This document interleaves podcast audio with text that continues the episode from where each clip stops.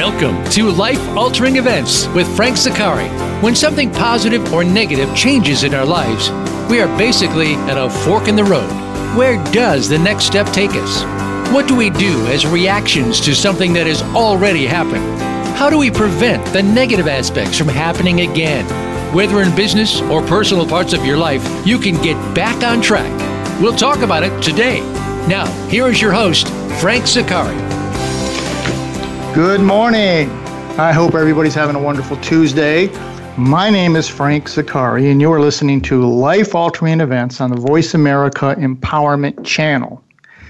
Now, since we started this show 11, 12 weeks ago now, people have often asked me, Frank, what exactly is a life altering event?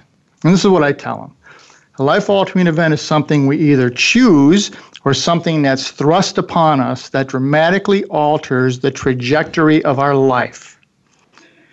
Now, everybody's had those aha moments or events that have changed your life for better or for worse. Now, these life altering events occur in every aspect of our professional and our personal life mm-hmm. and in the lives of our families. Now, try as we may, it is impossible to completely separate the events of our personal life from the events of our professional life. Believe me, I tried for years and I failed miserably. What life altering events presents us with, however, is an opportunity to seize the moment and make a difference in our own life and the lives of our loved ones. A life altering event is a fork in the road where we have a choice. We can choose to fall apart, or we can choose to find the courage to pick up the pieces, deal with our grief, and start moving forward toward better times and better people. Remember this it is never too late to have the life that you want and you deserve. Now, as you listen to this show over the coming weeks and months and hopefully years, the show has just been renewed for another 52 weeks, so I'm going to I want to hear from you, people out there. I urge you to think about participating in an upcoming show. If you have a life altering event that you think will inspire others, visit the life altering event page on the voiceamerica.com and send me an email. It says contact host, send me an email, or send me an email through, email through my website, frankzaccari.com. Tell me about this event that changed your life so drastically, how you addressed it, the impact it's had on your life, and where are you now? We'll review the content, and if it fits well into our program, we'll contact you about putting you on a future broadcast. I want to hear from you. Let's tell your story. Well, today, what we're going to look at, a life altering event, is how do we mold the next generation of business leaders? All right, everybody, one out of five people would like to own a business. How do you get business leaders prepared? Now, as we've discussed many times on this show, a major life altering event is pursuing the dream of owning a business. Now, I have been where you are. I was a small and medium sized business owner for over 20 years. And I believe the single most difficult job in the world is to be a successful small business owner. And people always ask me, why is that, Frank? Well, why is that? Is because the rules constantly change. Change is coming faster than our ability to understand the change and to react. So let's look at the plight of a small business owner.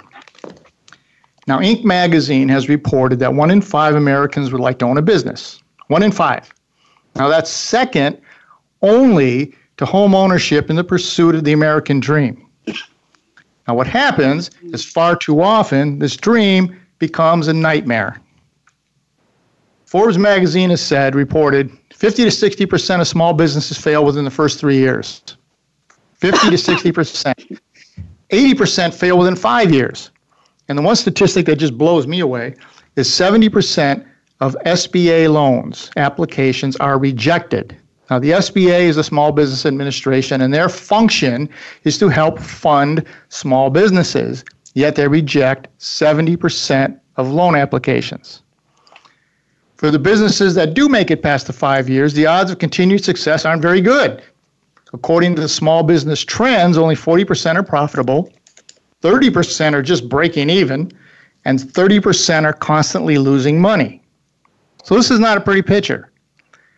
I don't want you to become one of those 60% that want to just break breaking even and the ones that are constantly losing money. Success comes from an innovative mindset and vision more than just pure intelligence.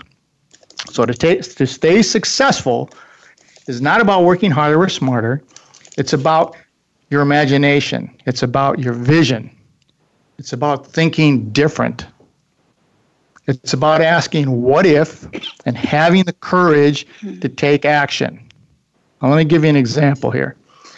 University of California system. These are 10 major research universities, and these are the best minds in the world. And you know who they are UC Berkeley, UCLA, UC Davis, etc.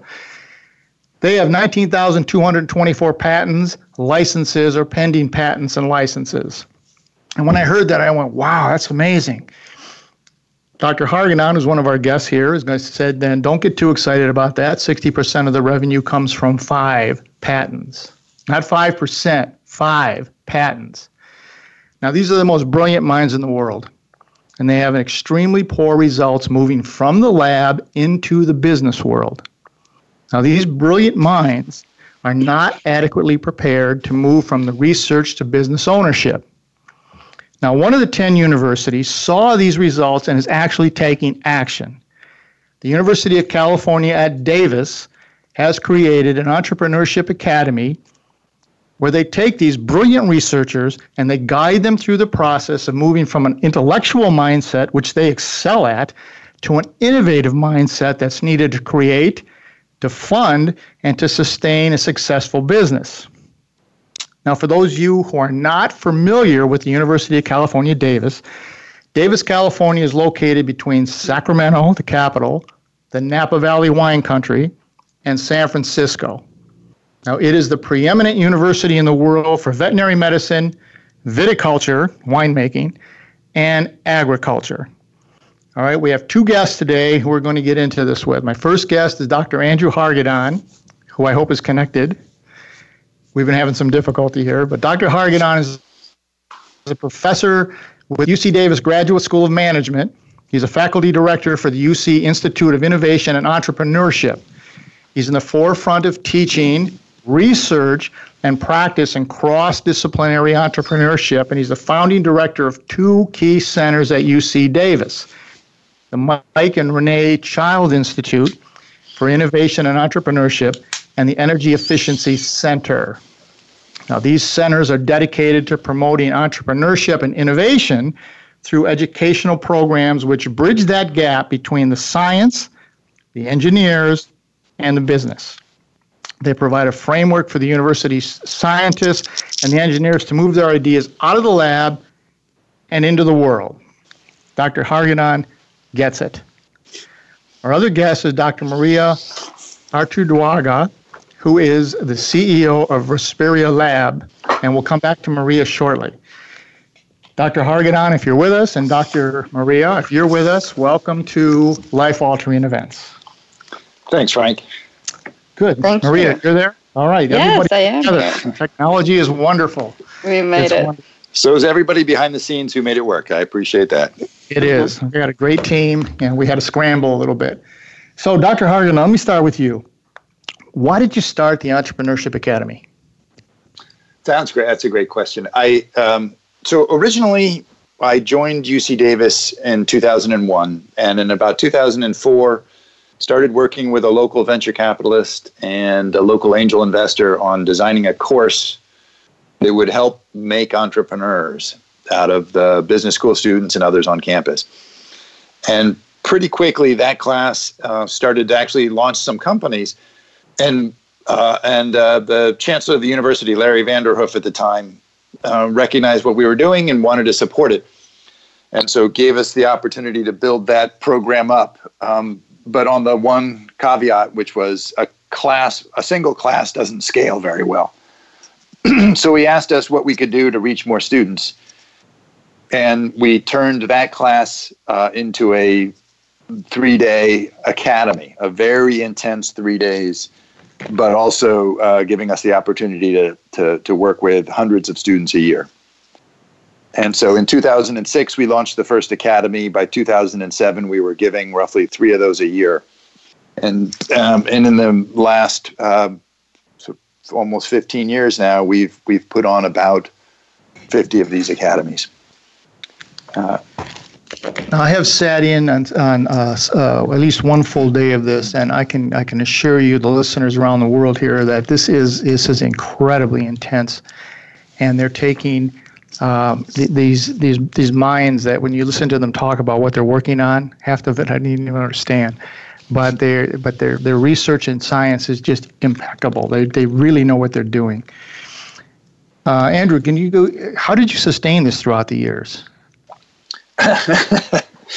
you know, uh, uh, because there are a number of people both in the university and outside, like yourself, who recognize um, the critical gap between what we as a university do really well, which is train great scientists, and what industry needs, which is uh, scientists who understand how to make commercial sense of their work how to find a real a clear problem to solve and bring to bear their their scientific training um, to find a business model that works you know a technology that scales and a customer or a market that that cares deeply.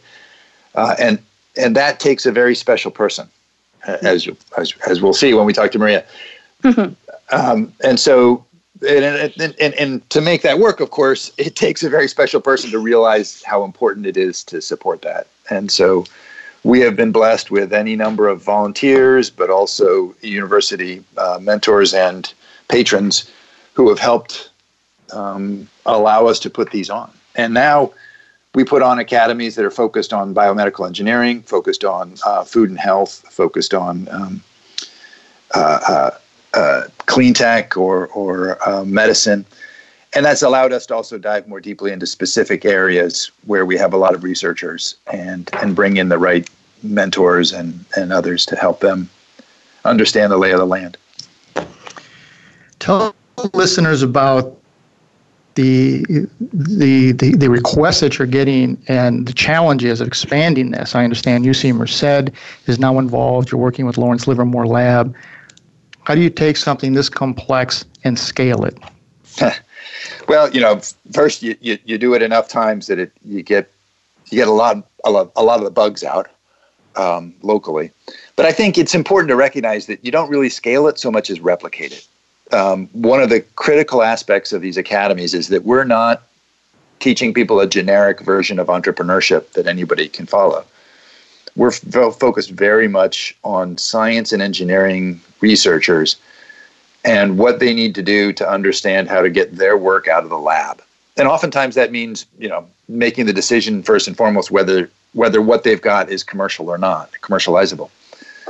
Um, but what we've done with Merced, what we've done with Lawrence, uh, Lawrence Livermore National Lab and Sandia and Los Alamos has been help them to use our content, but build their local networks of support, their local mentors, their local um, professional services like lawyers and, and intellectual property uh, and patent writers to to be successful where they are. We're not trying to get them to sign up to a national thing so much as build their own local support network to help those scientists. This is this is uh, something that's that I found incredibly impressive is is that now, out, now outside industry like Lawrence Livermore Labs is now starting to come to the University of California Davis asking them for help.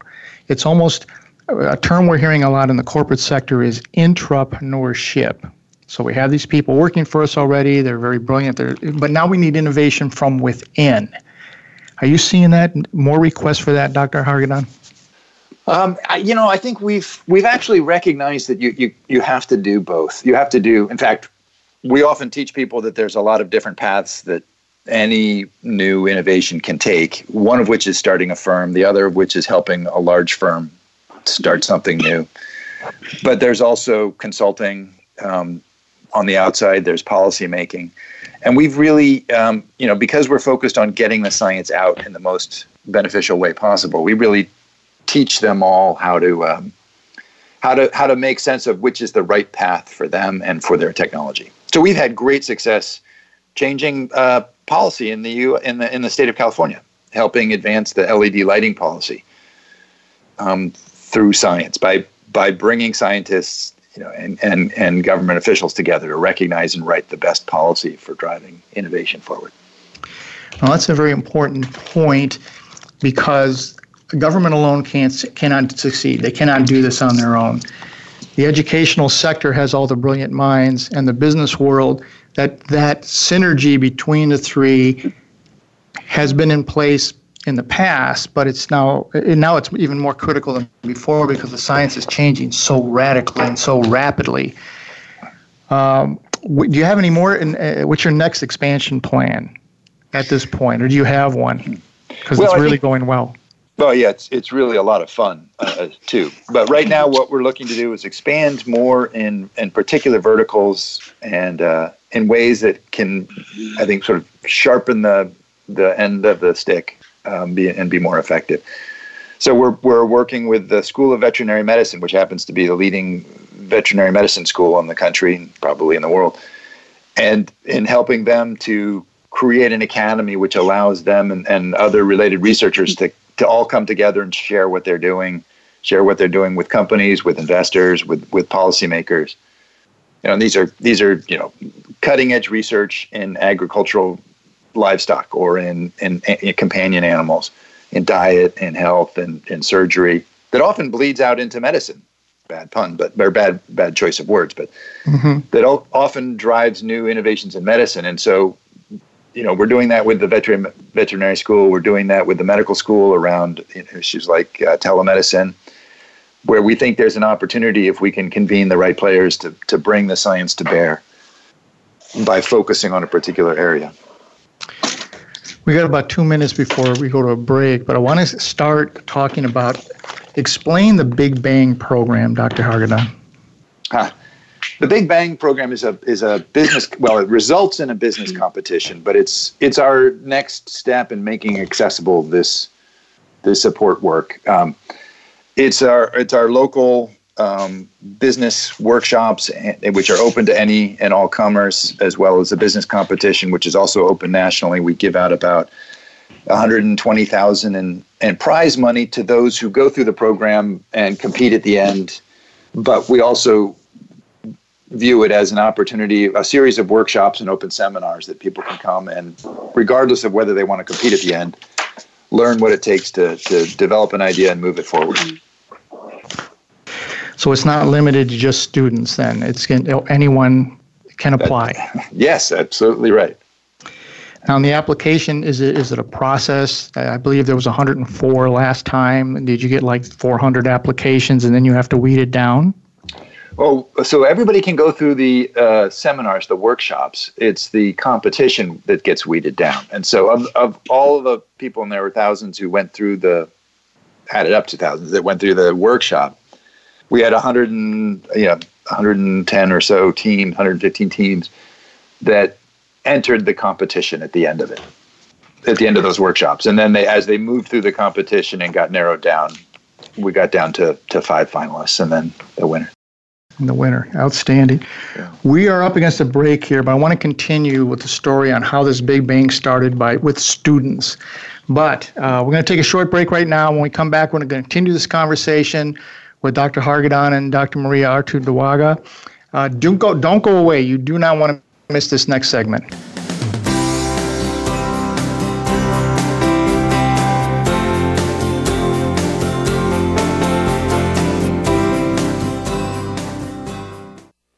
Book Frank Zaccari as the motivational speaker at your next event. Frank is a dynamic, entertaining, and fascinating storyteller. Your organization will be entertained and will learn stories of success they can implement immediately. Email Frank today to secure him for your next event at lifealteringeventsradio at gmail.com or call 916 718 5517. Mention that you heard about it from the Life Altering Events radio program. You can also visit Frank's website for more information at frankzaccari.com. Frank Zaccari has written five books spanning a range of life altering events and how to handle them. When the Wife Cheats is about a man with two young daughters handling the devastating loss of a cheating wife. Inside the Spaghetti Bowl is about how one family stays together through both good and bad. Five Years to Live follows a couple through life after a tragic accident, recovery, and prognosis. From the Ashes is a turnaround management success story about the University of Washington volleyball team. Find the books at Amazon in print, audio, and Kindle formats and at frankzaccari.com. Multiple studies show us that the vast majority of people are disengaged at work. A Gallup report stated that two thirds of American workers are unhappy and 15% actually hate their work. That means that 81% are not engaged to work for a common goal. Frank Zaccari and his team have programs to help you change this dynamic and create a collaborative and high performing organization. Visit frankzaccari.com to set up an initial consultation today. Find out what makes the most successful people tick. Keep listening to the Voice America Empowerment Channel. VoiceAmericaEmpowerment.com.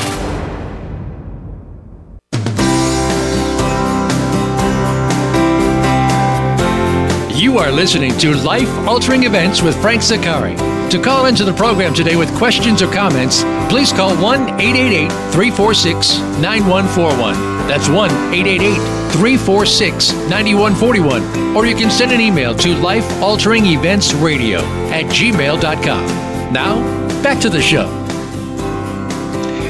And we're back. We are talking today with Dr. Andrew Hargadon and Dr. Maria Artunduaga from the University of California, Davis, and they have a program which they call the Entrepreneurship Academy. And this is basically taking these brilliant minds in the in the university system who have this tremendous knowledge in science and research and helping to mold them to become business owners and business leaders. Okay, we were just before the break, Dr. Hargadon was telling us about their Big Bang program, which is a training and then becomes a competition. So let's continue there. Dr. Hargadon, I understand this program started off by students. Is that correct? That's right. Uh, 20 years ago, a small group of students put together a business competition. Uh, and it was uh, essentially an open competition, but it didn't draw very many people. It got started small. And, and, uh, and when I arrived, I became the faculty director of that competition. Uh, but it, it, launched a couple companies that we still see around us today. Um, Sierra Energy, for example, which is closing in on around 70 or 80 million in funding, mm-hmm. uh, it came out of one of those early competitions. But over the years, it, it they the students managed it. They grew it bigger and bigger. It became not only just a competition, but a, a, you know a, some seminars to begin with. And then about five years ago, it started to get a little too big for students students only get to spend two years in our business school, and so um, uh, in, in, the um, in the in an effort to sort of ensure the continuity of something of this scale, we we ended up um, taking it over from the students. The students are still deeply involved, but the institute staff and and excellent staff is is now able to, in fact, has has grown it again exponentially. Um, by creating a series of workshops that are live streamed as well as uh, attended by hundreds, um, focused on helping people understand how to move from an idea to a, a, business, how and whether to move from an idea to a business, and then how to articulate and, and continue to develop that business over a series of weeks and months um, before deciding whether they want to enter the business competition, which happens at the end. And then when they do that, they go through a series of, of uh, stages, you know, whittling down the, the the competing teams until there's finally a set of five finalists who come and present uh, at the, our finals. And as as we mentioned before the break, the you know the the prize money has grown from five thousand dollars for the winner to you know upwards. Of, you know some winners can take home fifteen twenty thousand dollars. How was the mentor program get? How hard was that to get that started? Because you're, you're putting this program together, and you got people uh, uh, running businesses, and yet you do a tremendous job in getting these people to come to help. How'd right. So I, yeah, I, and I don't think we even gave the mentor program enough attention yet. So when we started, as I said earlier, you know, it started with myself, a venture capitalist in the region, and uh, and then a, an entrepreneur uh, Charlie Soderquist, and Scott Lynette was the venture capitalist. And and together we we were most interested in helping make entrepreneurs rather than teach entrepreneurship. And one of the critical aspects of an entrepreneur is their network. their network of mentors and advisors, and their their ability to go and get help uh, for all of the many things you need help on to to to become a change maker. And we realized that so one of the first lessons we needed to teach them was how how to get help, how to go find a mentor, how to work with a mentor, how to get the most out of mentors. And that led us pretty quickly down the road to we need to have everybody engaging with mentors as they're developing their ideas. So we we built the original program where they'd work on their ideas during the day and at night 30 to 50 mentors would converge who, who have experience in business, in starting companies, and managing companies, and investing in companies, and, and helping them as, as lawyers. You know, they would come in and, and talk to the students about their businesses, and they would ask critical questions and provide key advice. And that, that hands on experience of getting mentored uh, became a critical aspect of our educational program. And, and so we pers- just continued to build that. And, and for the mentors, as Frank, I think you, you would say yourself, it's a real delight to be able to give back because that's you sort of that's how you got there in the first place, right? It absolutely is, and the mentors uh, that come from all different industries. Uh, we all sit and talk prior to the show, and, and and we walk out of there just so impressed with the with the the, the knowledge and the passion of these of these students and we all knew they had brilliant minds but the passion is there and that's that's critical to to move forward this is a great segment over to Dr. Maria Artunduaga. Oh, I hope yeah. I keep pronouncing your name right. Artunduaga. I know it's really hard. it's uh, now Maria. We'll go with Maria, which I can say really well. Is the winner, the latest winner of the most recent UC Davis Big Bang Award. Now, she's the CEO of Respira Lab, and it's a startup that detects early signs of deterioration in the chronic obstruction pulmonary disease, now COPD, for those of us that are lay people, using wearables and machine learning. She has 15 years' experience leading numerous studies and the Gates Foundation funded projects. She's published in the New England Journal of Medicine and Nature. She has earned over 25 fellowships, scholarships, and prizes. Now, most recently, she has entered the world of the rock star, where she was named in Silicon Valley's top 40 under 40 and was named a Farallon Fellow. Maria's broad range of skills puts her in the intersection of medicine, technology, policy, and education, which was the whole purpose of this Entrepreneurship Academy in the beginning. She's a frequent speaker on issues involving entrepreneurship, STEM, and gender, uh, and, and, gender uh, racial diversity, and global economic development. Maria, once again, welcome back to Life Altering Events. Hello, us, thank you so much for it's so good to have you here again. Uh, tell the listeners about your company and what inspired you. You were going to be a surgeon at one point. What happened? Yeah, I was going to become a pediatric plastic surgeon. That was the big dream when I, I relocated from Colombia. That's where I'm originally from.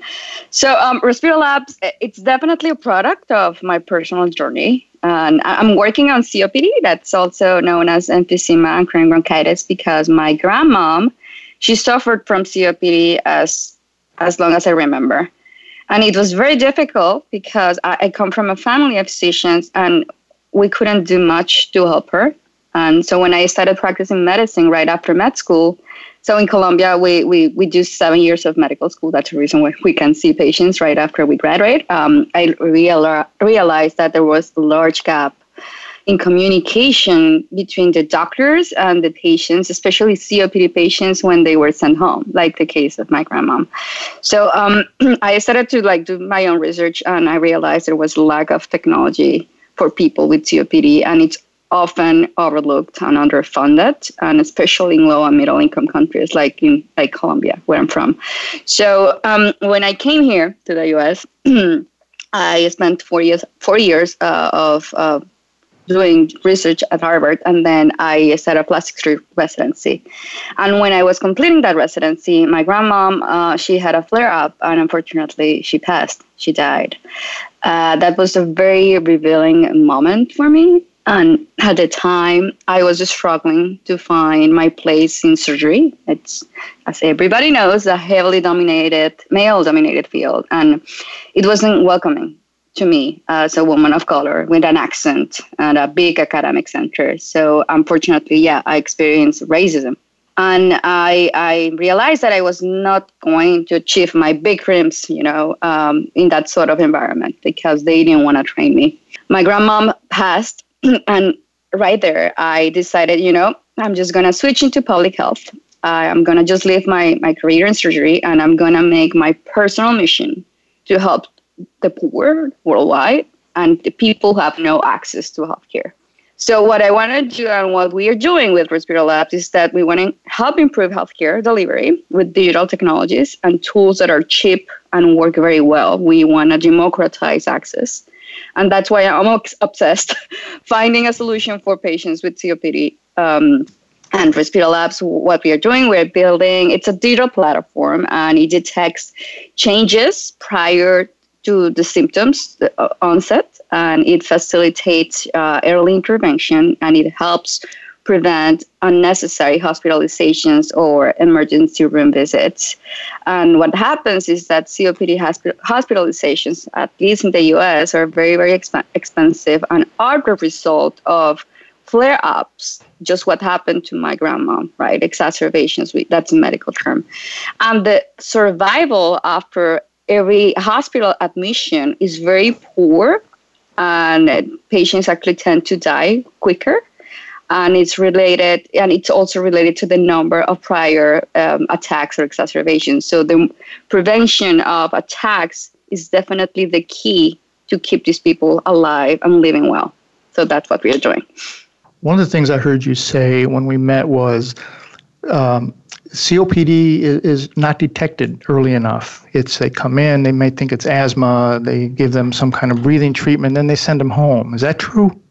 Yeah, I mean, there are a lot of issues with COPD. Uh, the gold standard is the tools that we use the spirometry uh, in the clinical setting. It, it, takes a lot of time, at least an hour or two to complete, and they are also very expensive. So that that's one thing. And sometimes even a spirometry might show uh, normal uh, results, even though the patient actually experiences a lot of symptoms.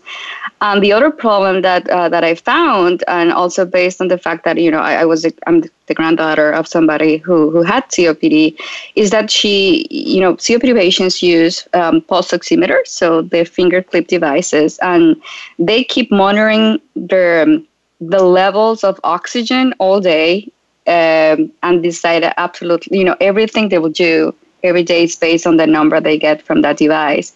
And uh, clinically speaking, you don't want to have uh, someone to get into in a hypoxemic event, or meaning low oxygen levels. You want to prevent that from happening.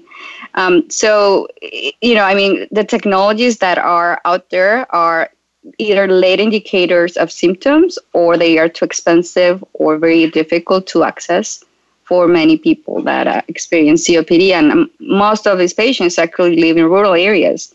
So making a trip to the hospital for two or three hours with an oxygen tank is definitely not suitable, right? Um, it's just not ideal.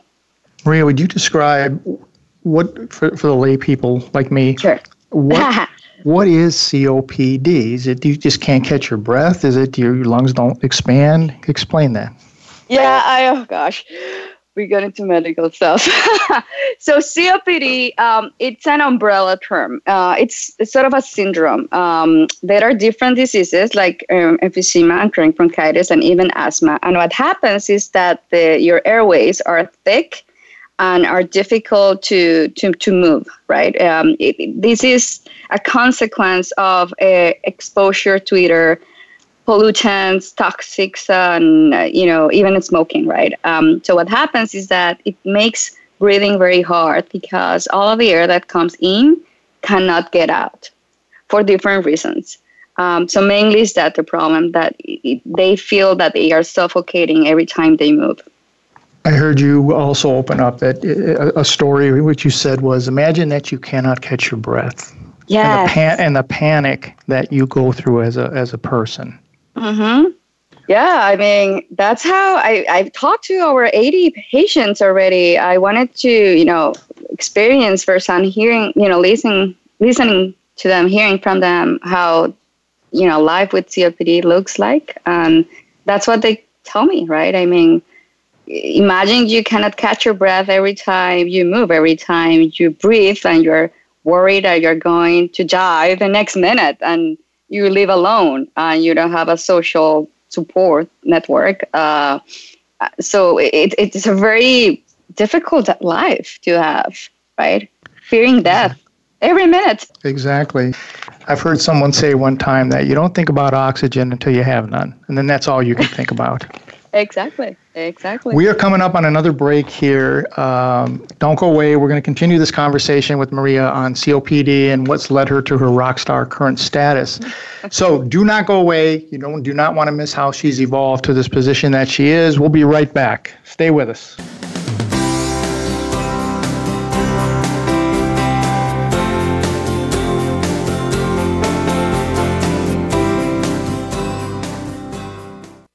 Book Frank Zaccari as the motivational speaker at your next event. Frank is a dynamic, entertaining, and fascinating storyteller.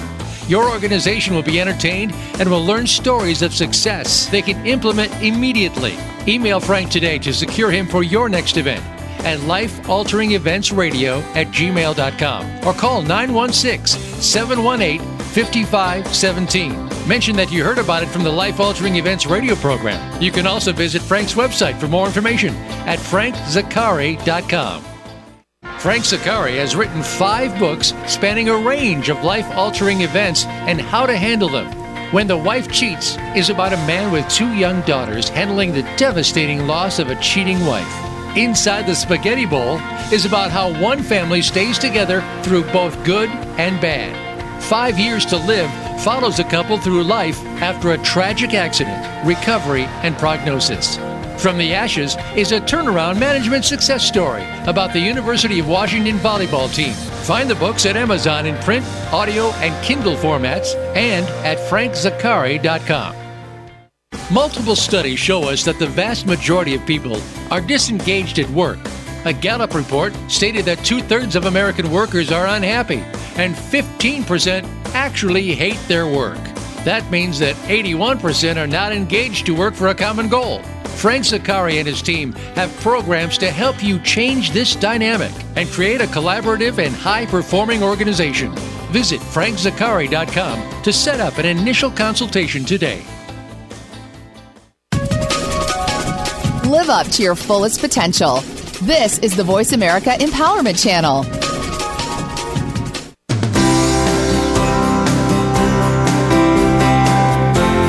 You are listening to Life Altering Events with Frank Zaccari. To call into the program today with questions or comments, please call 1 888 346 9141. That's 1 888 346 9141. Or you can send an email to lifealteringeventsradio at gmail.com. Now, back to the show. We're back and we're talking with Dr. Maria Artunduaga, who is the CEO of Respira Lab, and they deal with a, pro, uh, uh a solution or and, and product, a wearable for COPD. Now, Maria, you were the winner of the Big Bang competition at UC Davis. You won twenty thousand dollars. I was yeah. sitting there. What were your emotions when you heard your name called? you want the truth? I yes. cursed. I you cursed, in Spanish. I didn't believe it. You know, I was very, very confused. Uh, I, I, to be honest, I thought we had in awarded the healthcare category prize, but not, definitely not the overall first prize, the competition, because it, you know, everybody else, they were very good and also the fact that I, am not an, an, UC Davis student, and this is one of the things that Andrea was mentioning. Um, I just thought, you know, I'm an outsider. Uh, this probably won't be well received, and it was a surprise to me to know that the judges evaluate everybody based on their merits, and that a lot of other startups outside uh, from UC Davis were also recognized and they won uh, money, right? Mm-hmm. Um, so my main main message here is for you if you are an early stage startup founder. Uh, no matter where you are located, you need to apply to the Big Bang. No matter where you are, everything is online. It's wonderful. And we will put a link uh, to the show on how to do that. Now, since you won the Big Bang, things have, have taken off. Tell us about the grant you received from Women in STEM, a visit you had from Bill Gates. How has that trans? How has this changed your life? Yeah, so this is a grant from the National Science Foundation. Actually, it's called uh, called an SBIR. It's uh, focused only for small startups, and and that was we, we won the award uh, $225,000 about a month or two months ago. That was in July. Uh, it really, we obviously UC Davis, you know, having won the competition also helped. Uh, and it was really interesting to go back now that I was in Washington, D.C. about two weeks ago. And they told me that they had heard about my success at Big Bang and other competitions. And that, that, that, that played actually a big important role for them to rank me higher than other startups. So uh, this proves that you know you definitely need to go out there and compete and prove and validate your idea when you know when when you're competing against other startups. Um, so yeah, so how it has accelerated. So the first thing is that we are using hearing aid technology to identify abnormal changes of volumes inside of the lungs with patients with COPD, and this has never tried before this is a very risky uh, approach, right? Because historically, no one has ever done it.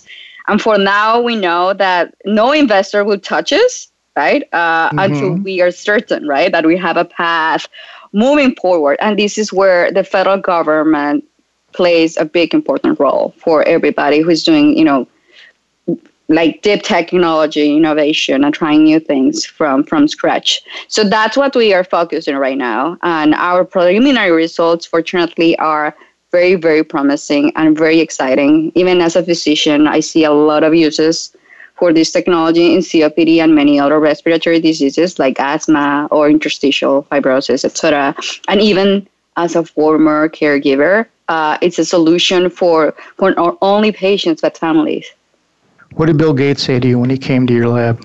No, he didn't come to my lab. Oh my gosh, I wish. No, no, no. I he came to. I think it was a startup at the UC Berkeley.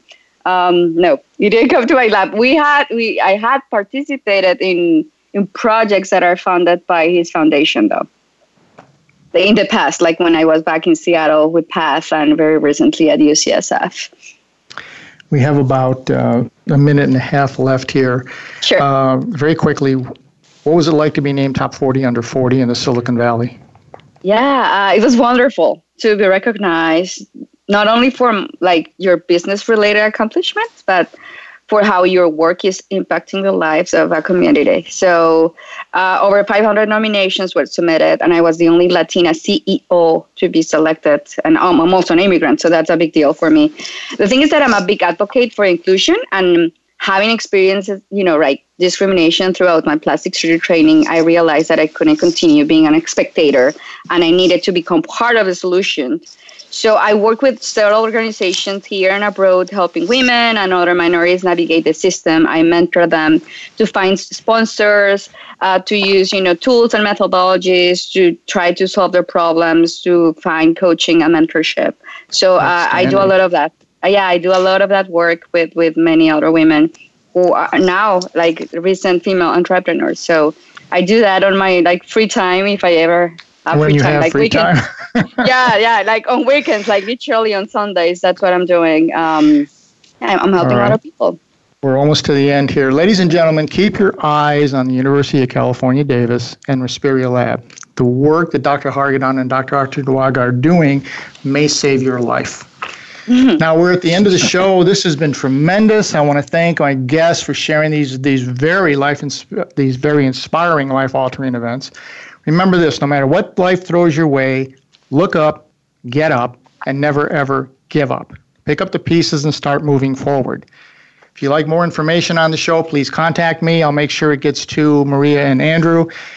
You can listen to this on, on demand on a number of stations, uh, including now iHeartRadio. Join me again next week when we discuss another, another life altering event. Now, let me leave you with this none of us can do this alone. The secret to walking on water is to know where the rocks are. And these two people know where they are. Thank you again. We'll see you next week.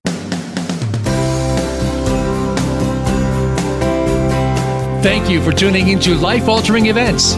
Be sure to join Frank Zaccari again next Tuesday at 11 a.m. Eastern Time and 8 a.m. Pacific Time on the Voice America Empowerment Channel. Have a life changing week. The Good Kind.